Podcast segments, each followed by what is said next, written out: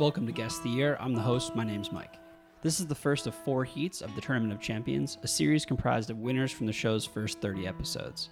For those who are new to Guess the Year, I'd recommend starting at the beginning of the tournament, episode 1, so you can experience all of the amazing contestants and curators. The winner of today's game will progress to the semifinals, a one on one matchup, and they will also win a prize pack from Section 119.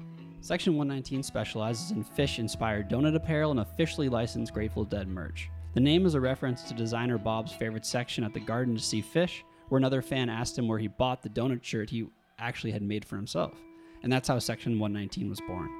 And now it's a thriving online store with incredible original designs on a variety of high quality garments. Thank you, Section 119, for putting up the prize pack. A link to their site is available in the show notes. Here's how the game works. We'll play the first part of a Grateful Dead live track, and each contestant will use the messaging system to silently guess which year the performance is from. Contestants, who are all on a video conference together, can message in their guesses at any time during the clip or in the 10 seconds after it concludes. Whoever is furthest from the correct year is eliminated. The finals format is a little different for this tournament. The last two Deadheads standing will hear three tracks, and whoever is closest to the correct years in aggregate wins. We'll meet the Deadheads in a moment, but first, without further ado, the Grateful Dead.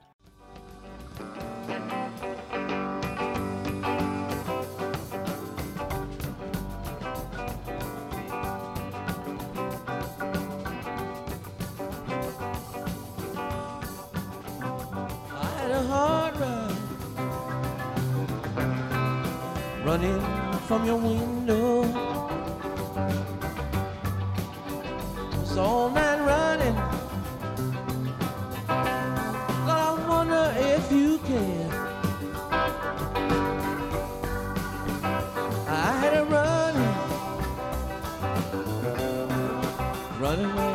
In run down. But around the corner, Lord, I run back into a tree. I had to move, really had to move. That's why, if you please, I am on my belly new. Bertha, don't you come around here anymore. Self. I went down under the sea. Try to see what's going down. Lord, and read between the lines. Had a feeling I was falling, falling, falling. I turned around to see. Calling. It's running back to me.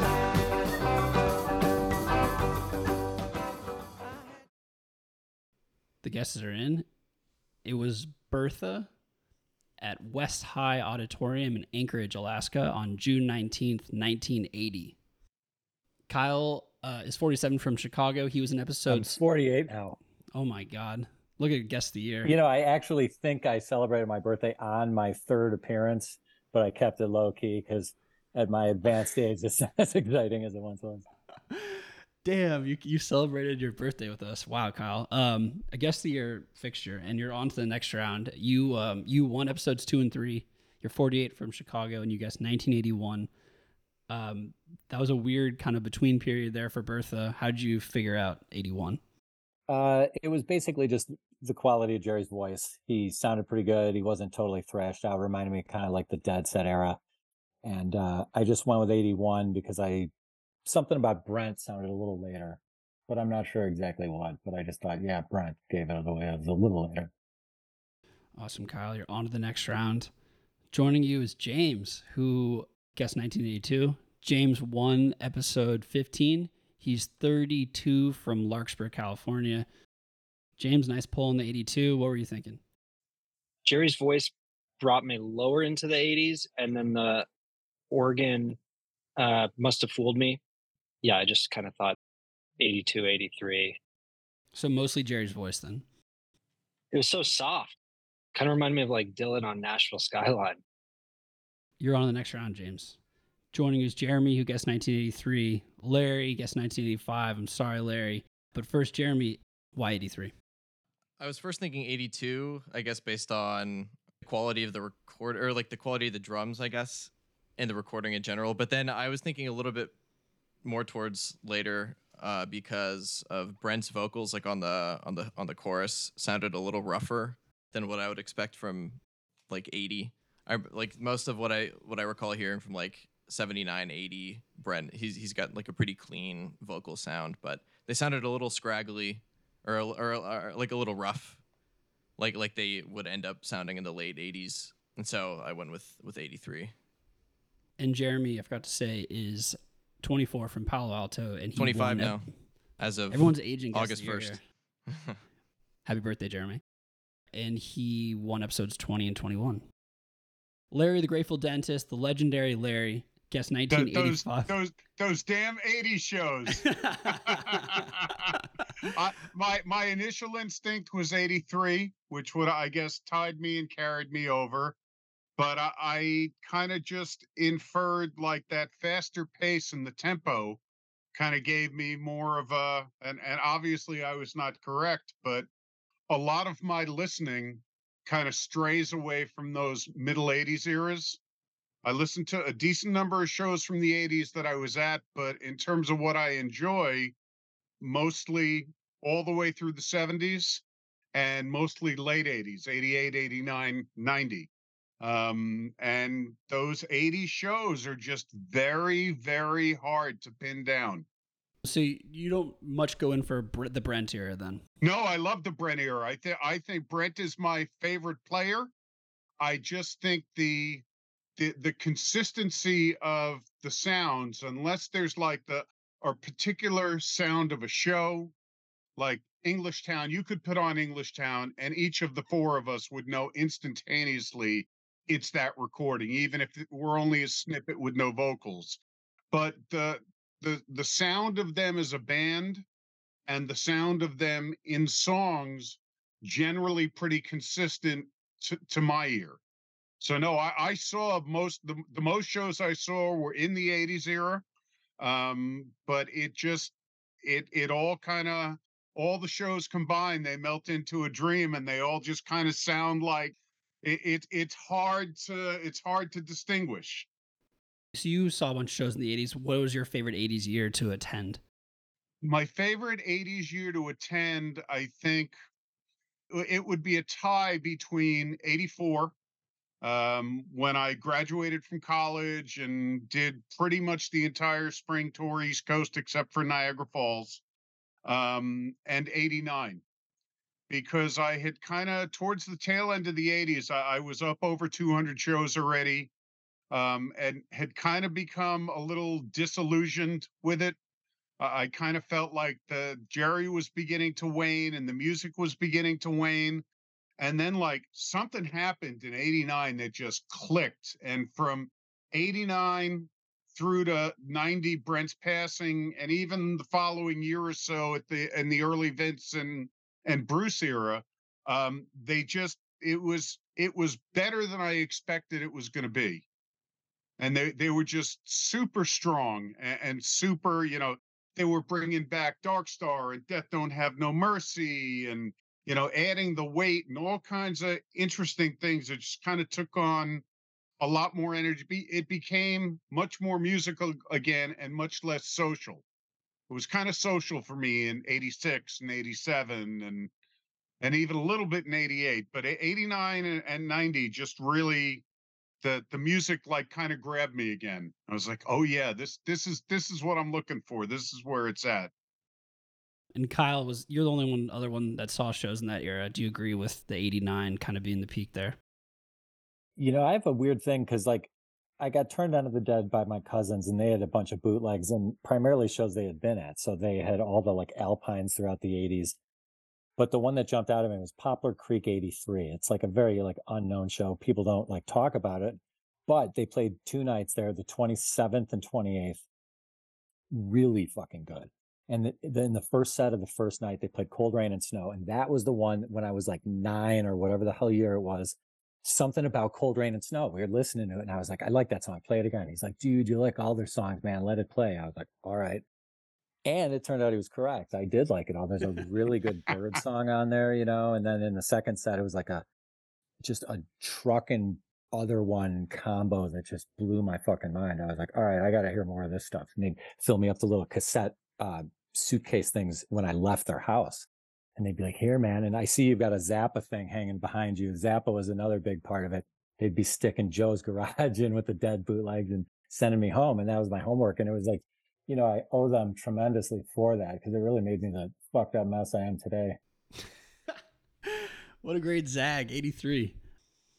Larry, you're a legend on the show. We appreciate you coming back. Anything you want to plug before we go? Yeah, so uh, I, I, would like to take a moment to thank Mike for a, a great concept, a, a, really interesting way of listening to the dead, and congratulations to the other past champions, and wishing you guys good luck moving ahead. And uh, I would like to take a moment and plug my band, the American Beauty Band.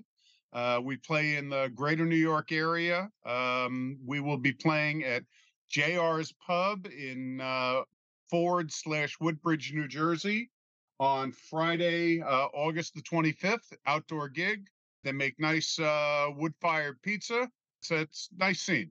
So uh, come on out, or you can check us out on our uh, Facebook page, American Beauty Band NJ, or www.americanbeautyband.net.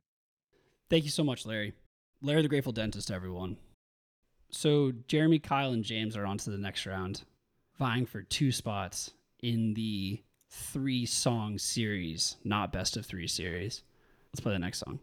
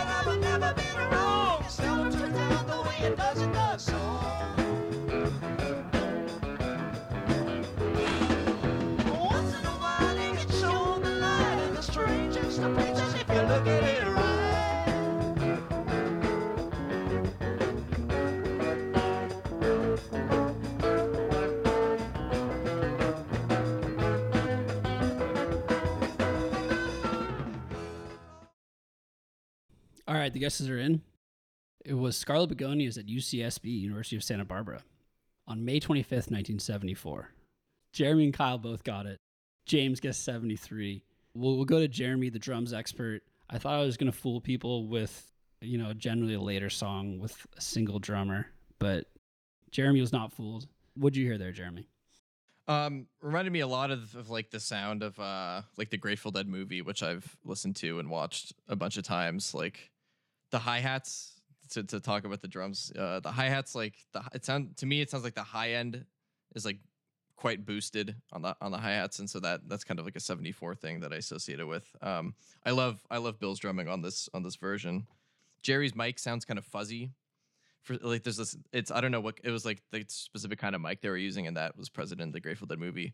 Also, I think that song debuted in '74, if I'm not mistaken, because that's for when uh, from the Mars Hotel came out. So yeah, it was 74. Way to go, Jeremy. Nice pull. Kyle, did you hear something similar? Yeah, just the the sound quality of it reminded me of the the first Grateful Dead movie.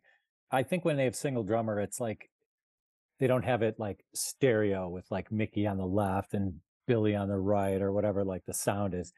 It sounds like you're like standing there watching him play. Like you feel like you're more a part of the drumming in the single drummer era, which is really kind of why I prefer it because he's restrained in a way with Mickey it's great for the drums period of it and and when it, there's like a powerful freight train like an other one and like they're they're doing things that require two drummers for the power but for jazzy shit like that single drummer is is way better Kyle, have you listened to that RFK 73? Uh, oh yeah I mean, it's like a four hour show and Billy just goes nuts.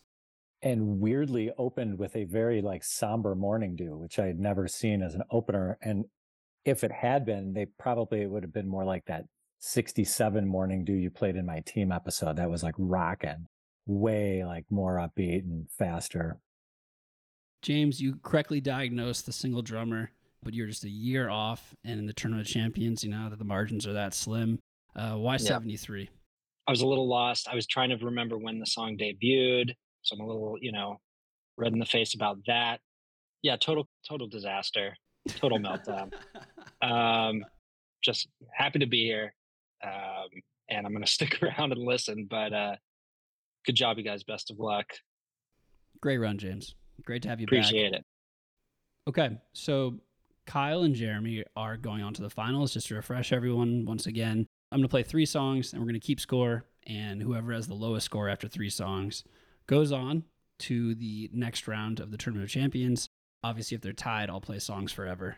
No drums in space in the uh, Tournament of Champions. We're just we'll just keep playing songs all day. Okay, let's get it going.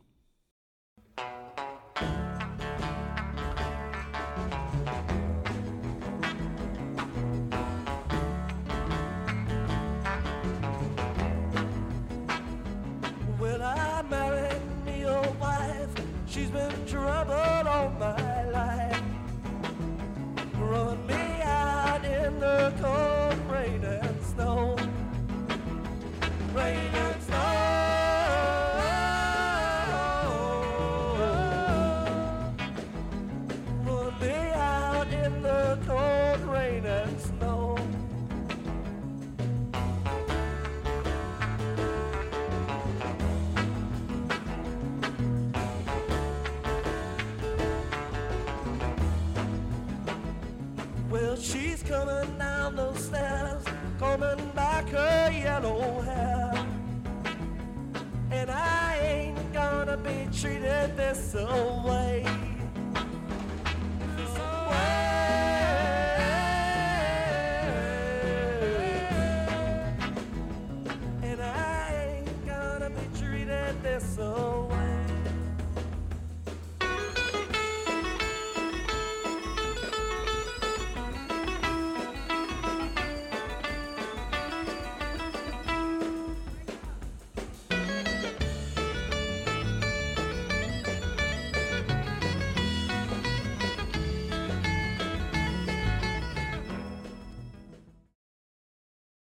So it was Cold Rain and Snow at the Ivar Theater in LA on February 25th, 1966. Kyle got it. Jeremy, one year north at 67. Kyle, you punched in 66 fairly quickly. What, what gave it away there? that's just so primitive you know it sounds like like a garage band and you're in the garage you know it's like that, at one point there was some audience sounds it's there's like three people there owsley's probably one of them by 67 they were a little more advanced and and i was li- listening for the p90s that he had in 67 but or in 67 rather but this is still that guild starfire he played that red the original one like i think he would have been playing that in this era and it's got a I don't know how I describe it, like plunkiness kind of to it. The, it's a different one. People don't really talk about that guitar. Is it not like an especially celebrated guitar of his? Or maybe I'm not paying attention.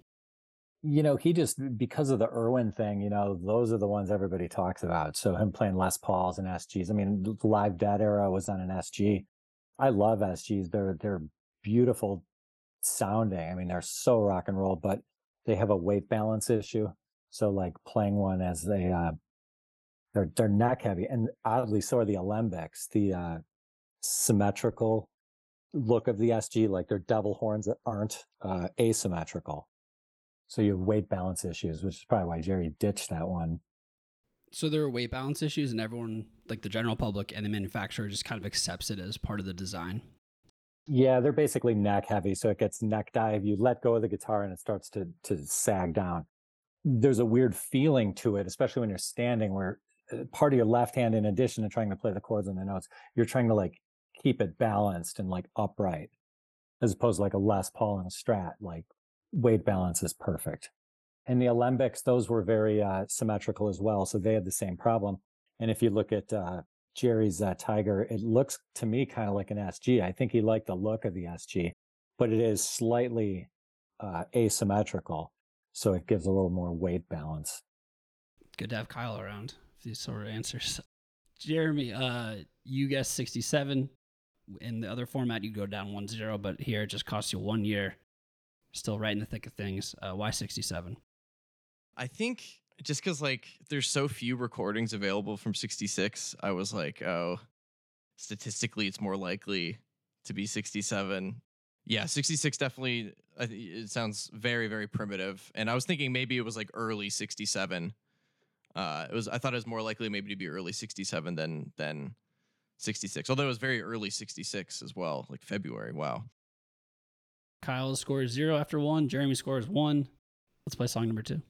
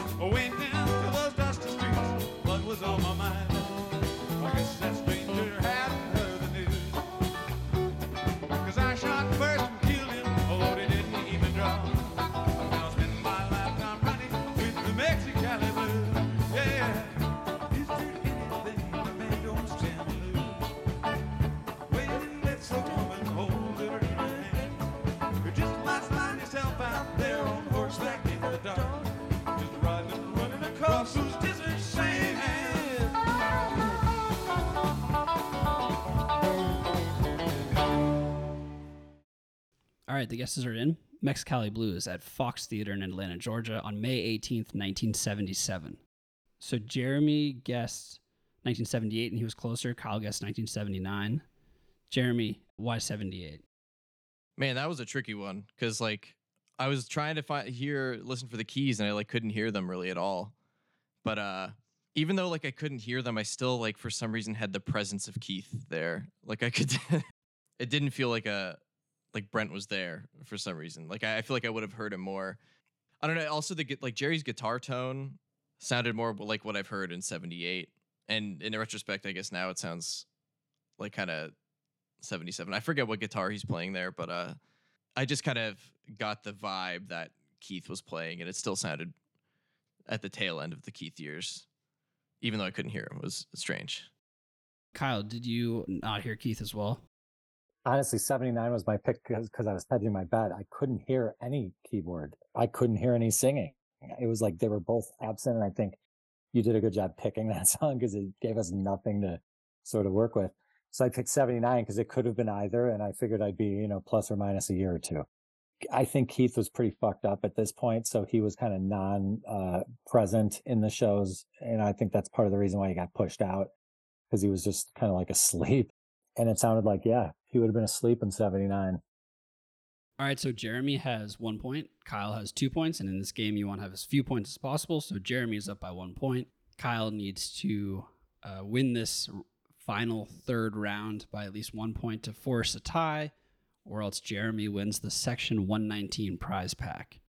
All right, let's let's play the song.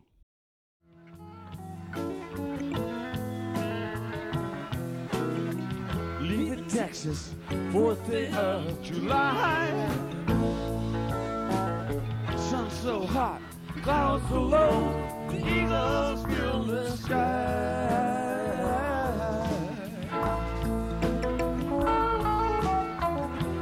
Detroit, London, and a Santa Fe. Union Pacific, out of Cheyenne, from sea to shining sea.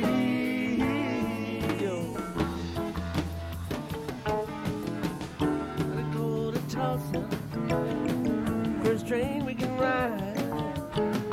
Gotta settle one old score, Hide shit will keep him from the sun. Ain't no bed can give us rest now keep us on the run.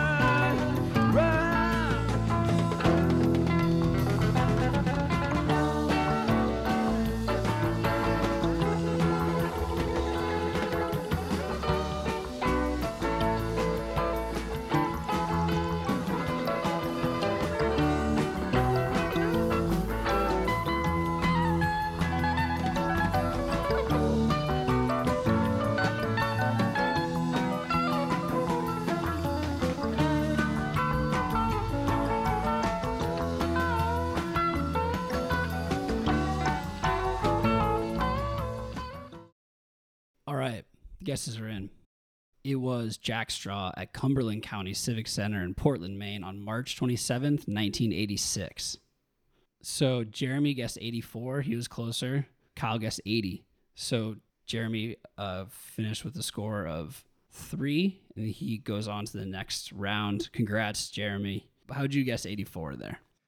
Um, the audio quality, like, although it did kind of sound similar to the first song from today, but it it, it sounded like pretty mid '80s to me, kind of staticky, and and there's like some like interference and stuff. Um, when Jerry's like verse started, I could tell his voice sounded kind of like pretty high pitched, but like getting kind of hoarse compared to how it sounded in the early '80s.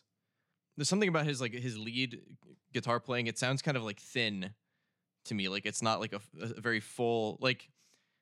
I don't know if it's the strings or his like fingers like getting fat or whatever, but it yeah, it sounded like he was progressing towards you know the the uh the the bottom or the uh what do you call it his his coma i guess you could say Well, Jeremy, nice pull, man. You're on to the next round. Kyle, Jeremy said it kind of sounded like 1980. You guessed 1980, so you thought it was. Uh, I thought I was trying to pull a fast one on you. It was that keyboard. Uh, couple like riffs in there. It just reminded me of like the Dead Set era. One of the guys you had on a couple weeks ago was busting out the keyboard models, uh, different makes and models of the keyboards, which I enjoyed because I don't know those as well. I know like the Fender Rhodes, the Hammond B3, like the big ones, but he was busting out weird like Yamaha stuff that I didn't know. But there was just something about that vibe. It reminded me of Dead Set. Kyle, thank you so much for uh, making yet another appearance on Guest of the Year. Always a pleasure. This is uh number six. I was on one, two, three, and four. Then I was on a team, so that was the fifth. And now uh, one round of this. There'll be more to come. The tournament of failures coming next week. Uh, Jeremy, yeah, you are coming back, but you have your work cut out for you. You're going up against the winner of King Luke, Steve on a three-peat, Caleb from episode one, Kyle's old battery mate, and uh, Jocelyn. Godspeed. last time i was on i was studying in between episodes i was really trying to prepare this time none of that i've been only listening to zappa like the past week Well, now you can listen to Zappa in your brand new Section 119 shirt, Jeremy. I've ordered a couple of the button down from them. They're very high quality, manufactured, nice prints, and I give them a major two thumbs up. Section 119 is nice. cool Section 119 is like a Phish reference. And talking about Phish, I've been listening to that UIC 94 show that Kyle recommended to me nonstop for the since June. Yeah, is that the was the shit. show that the June of 94 show is when I really had my mind blown by those guys. I had seen them one time prior in uh, 93. They actually released that one as well. It was the World Music Theater. And it had been originally booked for like a smaller indoor show. And then in the like three month period between booking the show and the show coming along, they uh, upgraded it to a large outdoor venue. The World Music Theater was where Brent's last three shows were. So instead of being 28,000 like packed dead show, there were maybe 3,000 people at the Phish show, all in the front of the pavilion, and the rest of it was empty. So I don't know how many people they were expecting, but it wasn't nearly as crowded as that place could have held. And it was a good show. I've listened to it since on, on the recording and I liked it, but at the time I wasn't moved by it. But then the following year, I randomly stumbled into that UIC show, uh, and just absolutely kicked me in the fucking eyeball. I mean, just, just I was like, okay, now I get it. James? Is there a succinct way of putting because I'm a non Phish listener and I'm curious um is there an easy way to put like how Trey's playing is influenced by and then, you know, goes in a what goes in a different direction than like Jerry's playing? He sounds pretty different from Jerry from I haven't listened to Phish in a while, but I used to listen to them a ton, and it's kind of he's got his own very much. He's to me, he's a player like like Jerry Garcia or Neil Young or someone who's very or Frank Zappa, who's instantly recognizable. He's got a very idiosyncratic style. I would say that's just yeah. I don't know. Uh, I'll I'll chip in, James. What what I find, and I, I am totally blown away by the musicianship of those four guys. I've seen them live about five or six times. I can totally identify with everybody in the room on the note and in the moment, and the crowd is a leave, living, breathing organism. It feels like a dead show, but to to me, I was never really able to connect intellectually enough with the specifics and the the details of the music to really feel like I knew what was going on. But uh, as far as Trey, Trey is an incredibly tasteful, melodic, uh, fluid uh, player with with beautiful tone and and beautiful sense of timing. Um, and I I think to me that's that's where I see the parallel.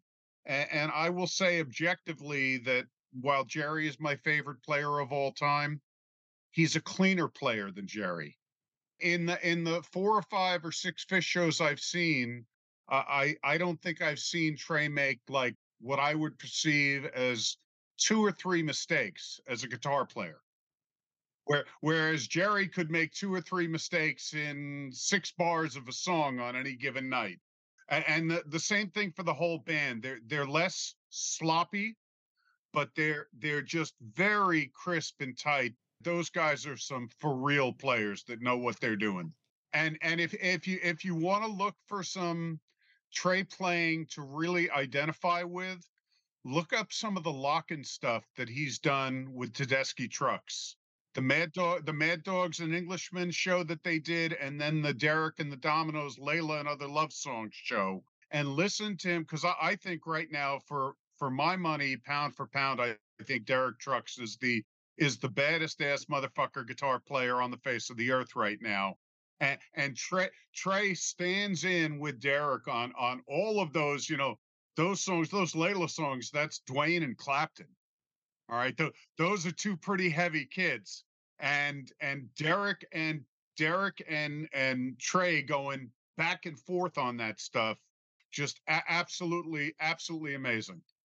Thanks for the explanation. I gotta I gotta listen to all that stuff. Um, what was the date of that 94 show? On the uh, Spotify, it's just called Chicago 94, and it's the June show. And then they played like the night after Thanksgiving. Uh, and I was at that one as well. Uh, really, really good. But the June show was the real, like, he even later turned up on the Charlie Rose show talking about that June show being like the pinnacle.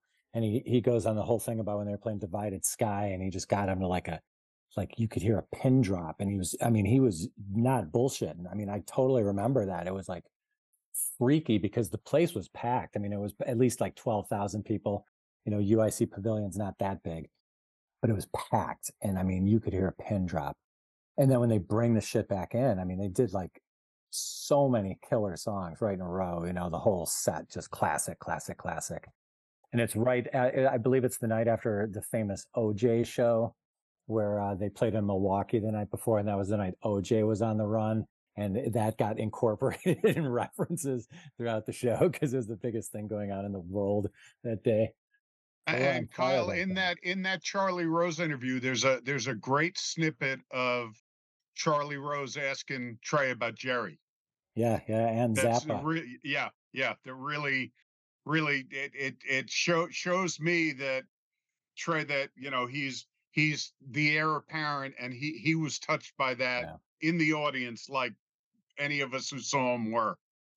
You know, Mike, I know your show probably has a lot of like Phish crossover, you know, dead fan appeal, but I really want to take this opportunity to tell anybody listening to really do themselves a favor and listen to Frank Zappa because he's the real deal.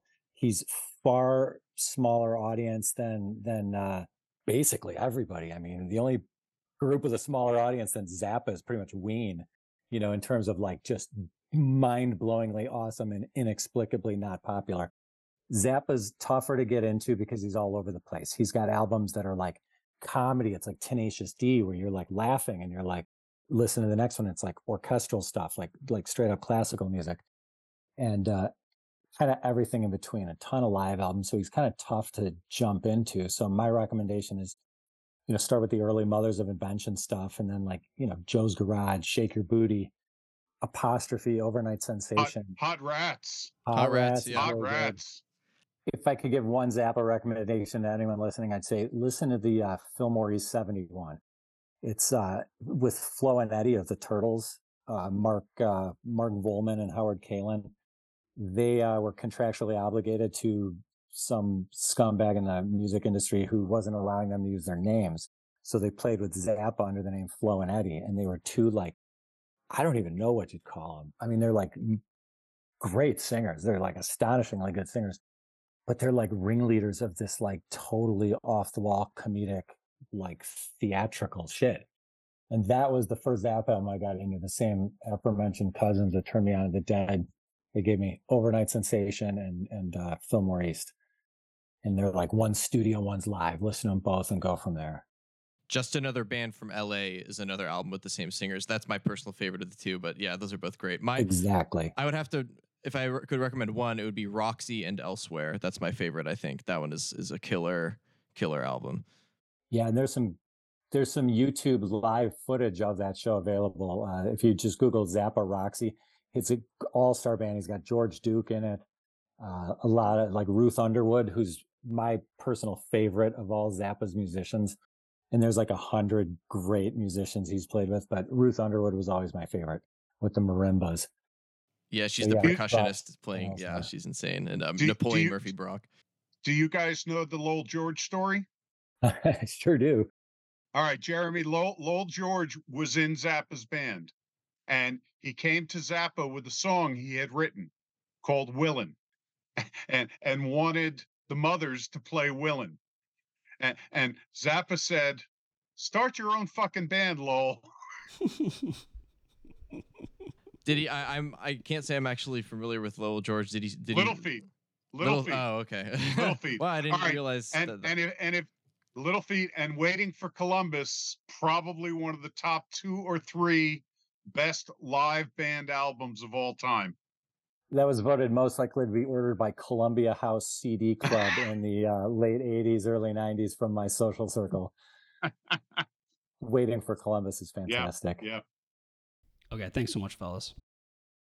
All right, thank you so much for listening. If you enjoyed the show, I'd really appreciate it if you rated the podcast five stars. It helps get people's attention as they're scrolling. If there's a bunch of good reviews, I really appreciate everyone listening and supporting the show as always. If uh, you want to check out our YouTube channel, that's available via guesstheyear.net as well as a bunch of other links. And if you want to be contestant on the show, sponsor the show, or make comments and ask questions, email us at info at guesstheyear.net. Thank you again to Section 119. I, uh, I can't thank you enough for all the support and putting up the prize pack. I would really recommend everyone check out their site. They have tons of cool stuff. They have this terry cloth Grateful Dead polo that is just so cool. It's wildly comfortable. Recommend that one specifically, but there's tons of cool stuff. Thank you again, Section 119. Shout out to Dylan, who draws all of our posters. Oh, we really appreciate you, Dylan. And thank you so much for listening. Thanks to the Amazing Tapers, who's recording to make the show possible. Congratulations to Jeremy for moving on to the semifinals of the Tournament of Champions. And to our other contestants, thanks for playing. And remember, it's all one song anyway. And I bid you good night. Good night. Good night. Good night. Good night.